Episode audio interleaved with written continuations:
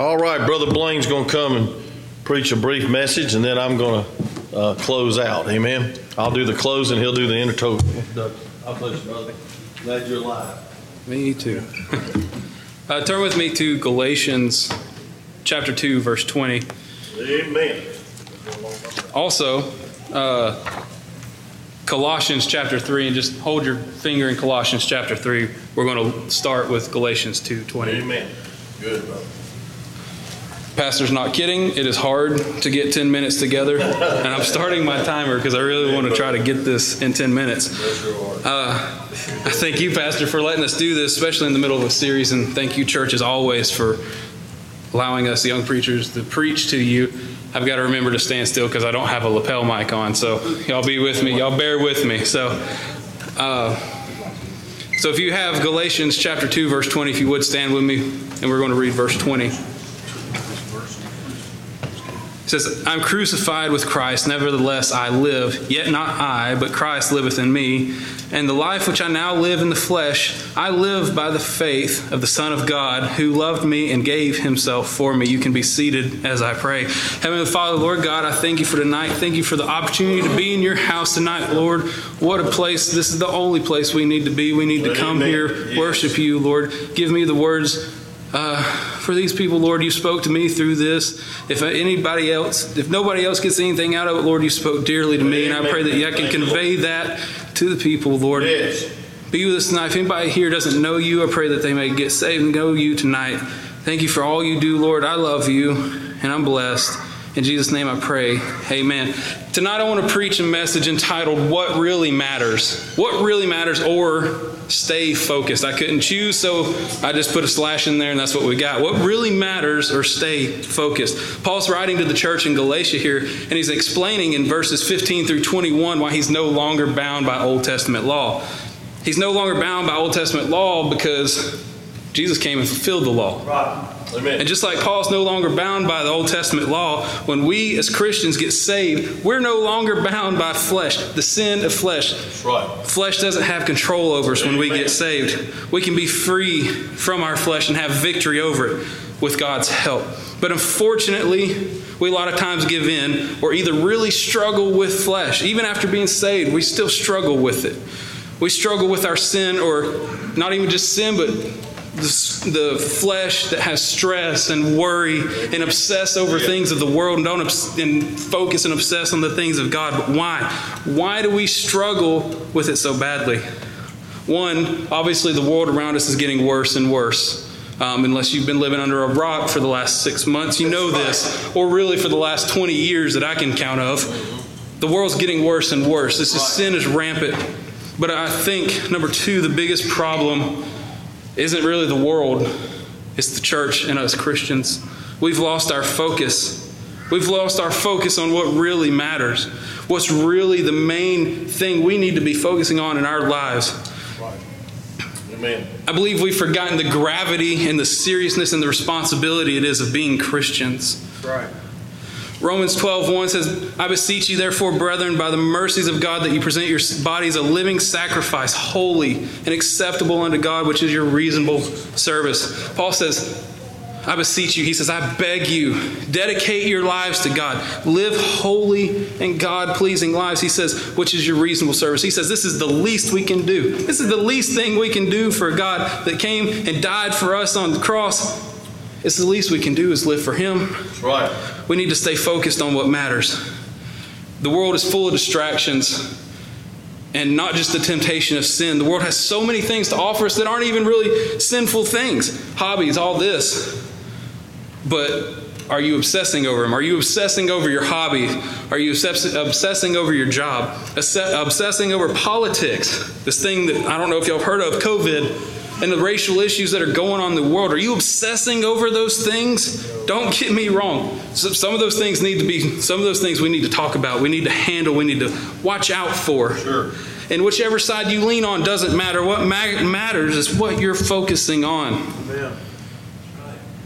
Those things of this earth don't matter right now. Ultimately, in the end, they don't matter. My point are you letting these things, are you letting the things of this world that may not even be sinful, are you letting them consume you? Don't let them take your focus off the one thing that matters, and that's God. Do you let them take your responsibility as a Christian? Do you let them take the focus off your responsibility of a Christian? That's reaching a lost and dying world and sharing the gospel? Are you so focused on fighting about taking down monuments or having to wear a mask in church that you forget that 98% of the people around us are dying and going to hell? That's right. Amen. But we're worried about sitting six feet apart. That's right. Please listen to me. I'm not pointing anybody, saying anybody's names because I'm struggling with this too. We're losing focus as a church. It's easy to lose your focus when the whole world is just, you can't do anything. You can't walk out these doors without seeing something that's going on a hot topic in politics or whatever it is right now. But Paul gives us the example in verse 20. He says, He was crucified with Christ. He didn't just suffer halfway go into Christ. He said, No, I was crucified with Christ. He died fully. The flesh died. And how he can truly live through Christ living in him. He said that the earthly body, the flesh that he's living in, it doesn't have control anymore. And as long as he lives by faith and remembers what Jesus did for him, you can do that as well. So, Right. are you crucified with Christ in these times? Or are you living in the flesh and focusing on the things of the world? Um, are you so focused on being right and stating your opinion that you let strife and other things come between our fellows here at church, other Christians around?